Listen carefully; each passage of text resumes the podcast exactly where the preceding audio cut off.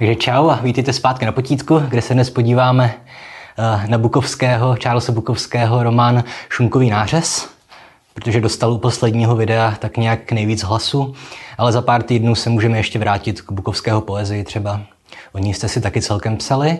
A ještě na začátek nějaké nezbytné chlubení, pokud nejste na Facebooku, ale vyšla teďka tady ta pěkná učebnice češ, eh, české nebo světové i české literatury od, od Didaktisu, která myslím je nejčastěji používaná na školách a já jsem do ní napsal eh, kapitolu o současné světové literatuře eh, od roku 89 až po teď. Mimochodem současnou českou literaturu napsal Erik Gilk, to je že olomoucký učitel, měli jsme ho na podcastu na potítku asi před půl rokem, krátce předtím, než začala pandemie a museli jsme podcasty zrušit. A ještě jsem to nečetl, ale vypadá to pěkně. Hlavně se mi líbí tady na té obálce, jak Darth Vader schlíží na Tomáše Garika Masaryka a to je Frida Kalo, se zase mračí na Václava Havla. Takže to je jenom tak na úvod, ale už zpátky k Bukovskému a ke knize Šunkový nářez, která vyšla v roce 1982, když vznikla dřív, pod originálním názvem uh, Ham on Rye. A do češtiny byla přeložena dvakrát zatím. Nejprve pod názvem Šunkový nářez uh, v polovině 90. let a potom o 20 let později pod názvem Jelito. A já mám to starší vydání z toho roku 95, protože to novější zrovna bylo v knihovně rozebrané, ale obecně to starší asi moc nedoporučuju. Nevím, jak to nové, ale to starší je plné prostě pravopisných chyb a i ve shodě s přísudkem mi to trhá oči. A na jednom místě dokonce se postava jménem Daniel změní na Davida a potom se zpátky na Daniela, takže tam pokryje celé osazenstvo kanálu na potítku. no a v neposlední řadě je spousta míst, kde ač neznám originál, tak je mi jasné, že je to špatně přeložené. Jo, jenom dva příklady jsem si zapamatoval. V jedné scéně se protagonista hádá se svojí učitelkou ve škole a odsekne jí slovy v češtině, cokoliv řeknete. Takže je jasné, že v originále bylo uh, whatever you say, což by se mělo přeložit v tomhle kontextu spíš jako, že jo, mně je to jedno, nebo nezájem. Ale určitě existuje lepší překlad, ale rozhodně ne cokoliv řeknete. Jo, a druhý příklad je staré, dobré, udělal si můj den, kdy opět je očividné, že v originále bylo you made my day, tedy něco jako fakt si mě potěšil, nebo něco na ten způsob, ale rozhodně ne kalk, že jo, udělal si můj den to už je skoro na úrovni mějte hezký den, nebo vemte místo. No, to jsou jen dva příklady, ale je tam toho spousta. Pokud můžete, přečtěte si ten novější překlad pod názvem Jeli to. A, a zajímavé je mimochodem i to, jak se od sebe liší e, oba, oba názvy u těch českých překladů. Jo, šunkový nářez a Jeli to. Ale to je dané tím, že to originální Hamon Rye je z mnoha důvodů nepřeložitelné. Jo, to slovo Rye, žito, Eh, v první řadě odkazuje na Salingerovo Kdo chytá v žitě, že jo, The Catcher in the Rye, což je stejně jako šunkový nářez, taková Young Adult, kniha o dospívání kluka, který má problémy nalézt vlastní identitu. A dále to slovo ham neznamená jenom šunka, což je že jo, nějaký ten ta denotace, ten první význam, který nás napadne, ale taky se to používá třeba v divadelní nebo v literární kritice, hlavně v divadelní, eh, pro označení nějakého nemehla nebo herce, který příliš přehrává, jo, je až moc expresivní. Takže v tomhle smyslu zase odpovídá lépe překlad jelito.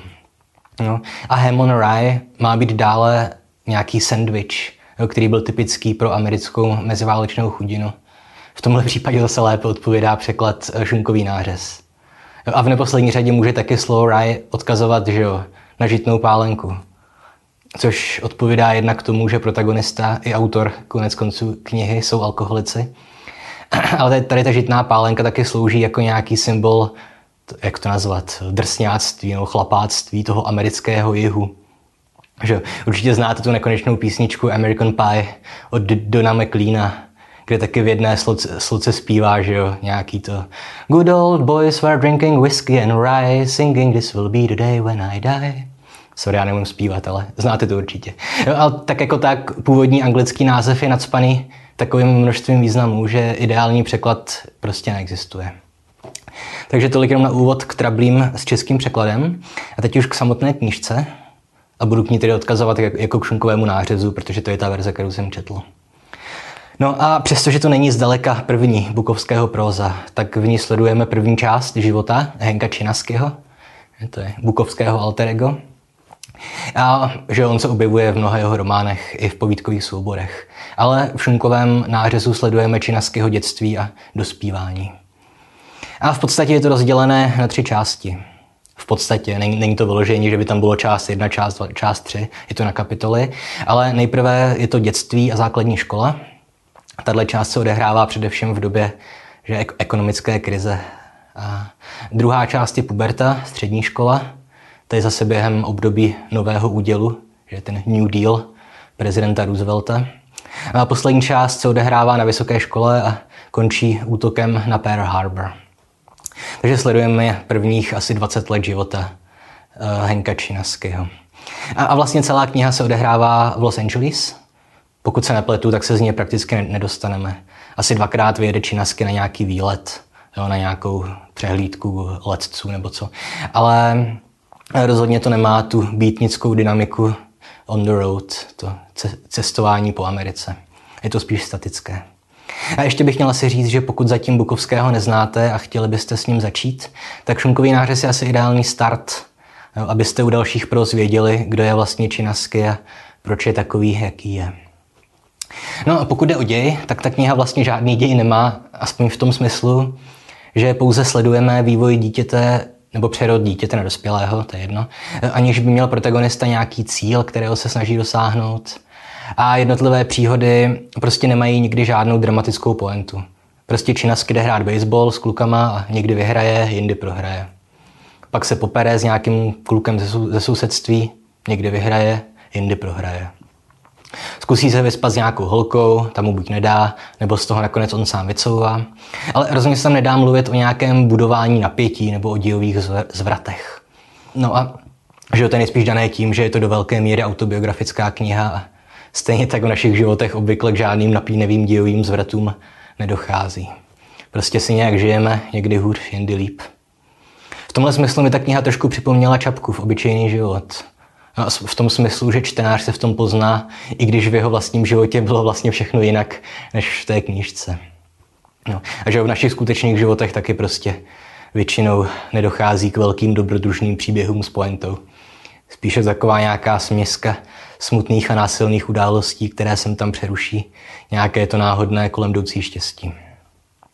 Takže ta kniha nemá žádný příběh, ale je zajímavá ze dvou důvodů. No, minimálně ze dvou. Že?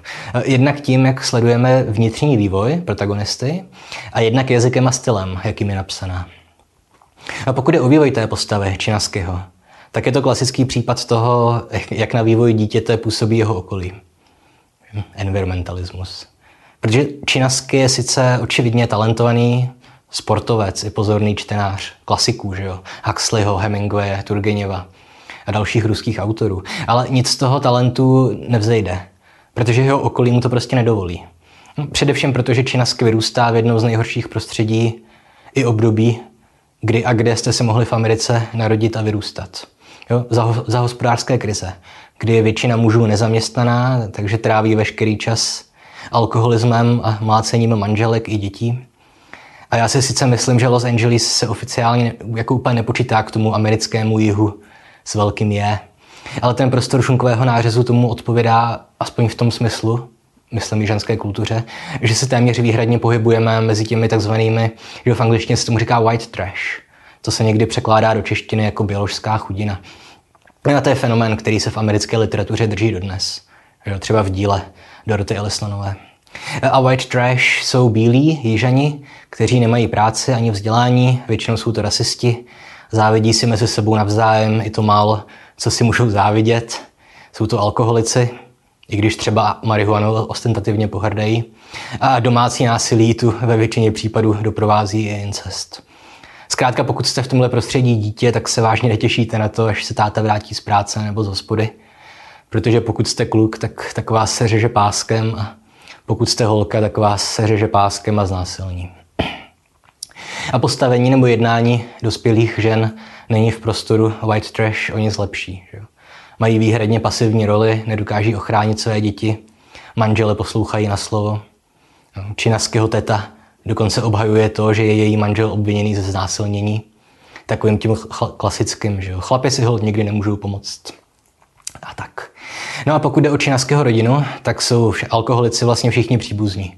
Kromě otce jeho, který je ale zase nesnesitelný despota, kterému se nesmí v ničem odporovat. Hm. Činasky ho mlátí několikrát týdně i kvůli úplným blbostem. Jak prostě, když jde sekat trávník, tak mu tam zbydou nějaká tři stébla přerostlá. Před sousedy předstírá, že má práci, i když samozřejmě žádnou práci nemá a ani není důvod to předstírat, protože práci nemá nikdo ze sousedů. V obchodech nebo v restauracích se ten otec jeho chová jak Keren a všem dává najevo, že mu nesahají ani pokodníky. A otec pohrdá je všemi sousedy a zakazuje činasky mu hrát si s ostatními dětmi ze, ze sousedství. K tomu jsem si napsal citaci, myslím. Uh, ano, cituji. Nesměl jsem si hrát s ostatními dětmi. To jsou špatné děti, řekl otec. Jejich rodiče jsou chudí. Ano, přisvědčila matka. Mí rodiče byli bohatí, uh, pardon, mí rodiče chtěli být bohatí a tak si představovali, že bohatí jsou. No. Tady se myslím člověku nemůže nevybavit ten slavný citát. On pochází ve skutečnosti od Ronalda Wrighta, ale někdy si to nesprávně připisuje Steinbeckovi. Jo, ten citát o tom, že chudí američani nevidí sami sebe jako vykořišťovanou nižší třídu, ale jenom jako dočasně ponížené milionáře. Na tohle téma mimochodem je celá jedna výborná video essay na, na YouTube od, od ContraPoints. Ten díl se jmenuje Opulence a odkaz vám hodíme do popisku videa. Tam Natálie celý tenhle problém rozebírá asi na hodinovém videu. No a činaského život stojí za nic doma s rodinou, ale taky ve škole. Ať už je to základka, střední nebo výška. Na základce zuří šikana a jediné, co se tam uh, Hank naučí, je práce. A buď ho někdo zmlátí, anebo hrvačku vyhraje, ale za trest potom ho zase zmlátí učitelé a otec. No, na střední tam ho zase otec pošle do školy určené té smetánce bohaté, takže s činaským tam nikdo ani nemluví. Že jakožto kluk chudý jim nestojí ani za tu šikanu a prostě ho celou dobu ignorují. Navíc v té době na střední s ním začne sloumat puberta, ale protože se mu udělá zároveň naprosto brutální akné po celém těle, tak jednak trpí fyzicky. Každý druhý den musí chodit do nemocnice na bolestivé a bezvýsledné zákroky. A především je zohyzděný, že jo? Což mu sice vydrží po zbytek života, ale puberta je nejhorší období v životě kluka, který nevypadá hezky. No, holky taky samozřejmě.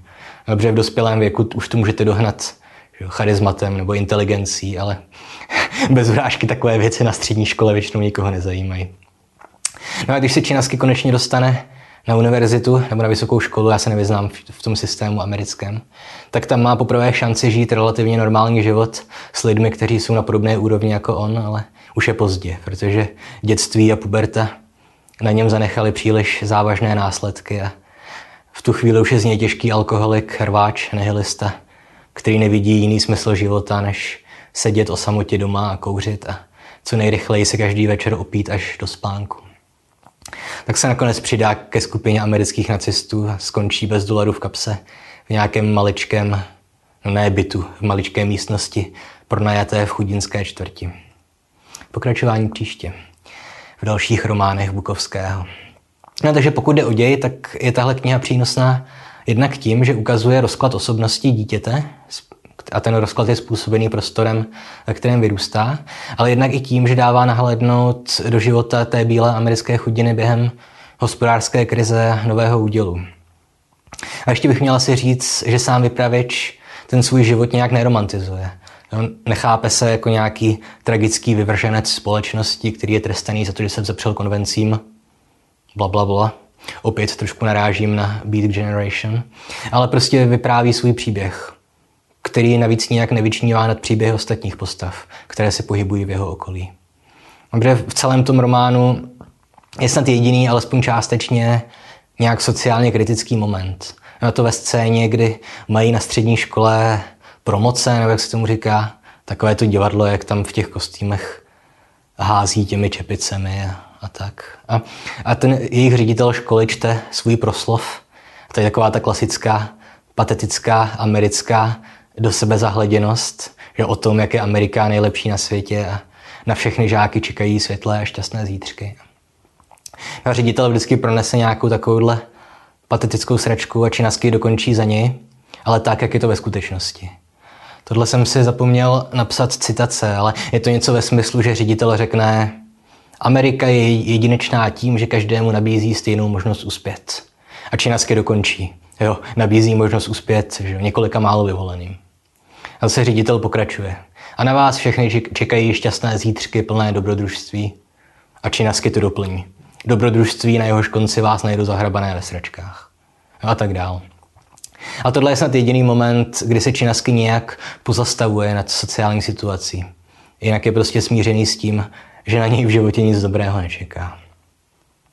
No, takže tohle k ději jak tématům, ale ještě jsem se chtěl podívat na jazyk, kde ten v téhle knižce naprosto odpovídá bukovského prozaickému stylu.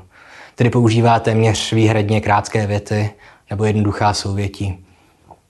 Mm, je to protkané vulgarizmy, obecnou češtinou, což má být zřejmě variace na nějaký americký dialekt, ale no, to nedokážu posoudit bez znalosti originálu. A taky se tam objevuje hodně termínů, především z oblasti sportu.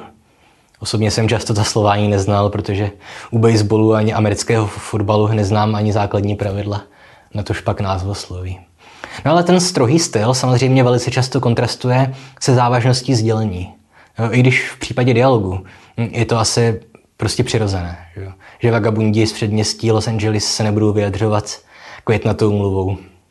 Tady jsem se zase napsal takový pěkný příklad nějakého strohého, strohého dialogu, který podtrhává nějakou netečnost postav, nebo jak to nazvat. Ah, cituji. Jimmy, opravdu si tvůj otec vystřelil kvůli tvé matce mozek?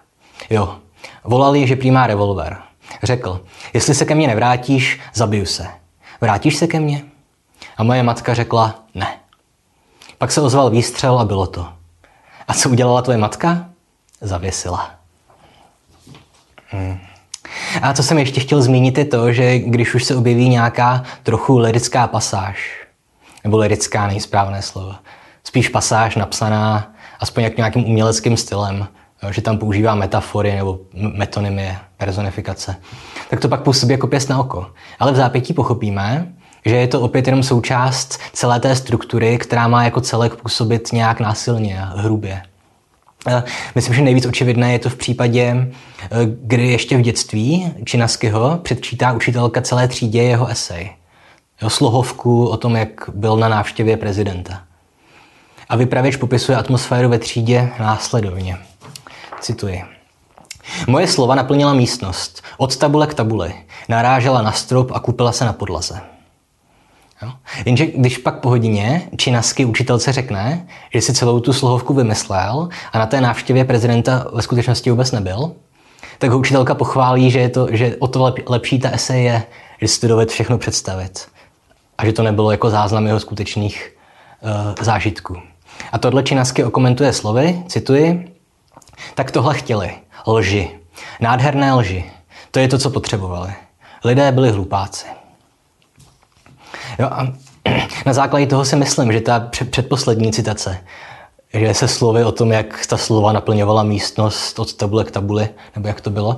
Takže ta pasáž tam byla prostě proto, aby byla v kontrastu eh, se zbytkem knihy. A dotvořila tu atmosféru nějaké přetvářky a předstírání v rámci té třídy a čtení té slohové práce. Tedy předstírání, což je něco, pro co v bukovském, bukovského díle prakticky nikdy není místo. A když už, tak jenom takhle částečně parodicky, aby potom mohl konstatovat, že lidi chtějí krásné lži a jsou to hlupáci. No a úplně na závěr, dneska to bude kratší díl, eh, chci ještě přečíst pasáž, jenom pro zajímavost, eh, kdy se Činasky účastní srazu amerických nacistů, protože je docela kouzelné, že i po těch 80 letech se vlastně nějak nezměnila forma ani obsah takovýchhle sdělení. Jen co obvykle doprovázená nebo uvozená větou nejsem nacista, ale tohle střihni dané, protože nemám zálož. Takže cituji sraz amerických nacistů v roce 1940. Čelíme zde v Americe dvěma hrozbám naší svobody. Čelíme komunistické metle a černožskému převratu. Většinou si pomáhají.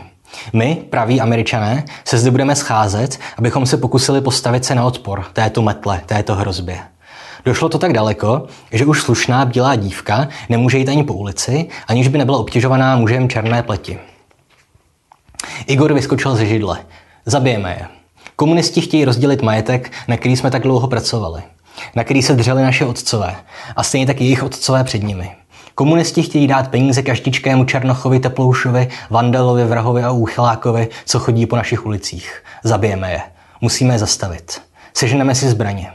Ano, seženeme si zbraně, sejdeme se zde a vypracujeme bojový plán na záchranu Ameriky. Všichni jásali a křičeli hurá. Dva nebo tři zaječeli, Heil, ten Rakušan, jehož jméno jsem netrůfnu vyslovit na YouTube.